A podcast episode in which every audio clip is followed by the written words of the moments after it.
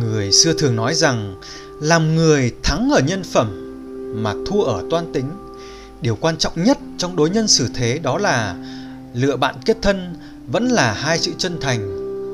Người mà chỉ muốn lợi dụng bạn vốn không hề quan tâm đến bạn. Người luôn muốn lừa bạn thì người đó vốn chẳng phải là bạn của bạn. Chân thành là đức tính tốt nhất của con người. Một người chân thành thì dù có ở nơi đâu vẫn luôn khiến người khác cảm thấy yên tâm và nhẹ lòng. Và vì thế, khi chọn bạn kết giao, hãy chọn người chân thành mà làm bạn.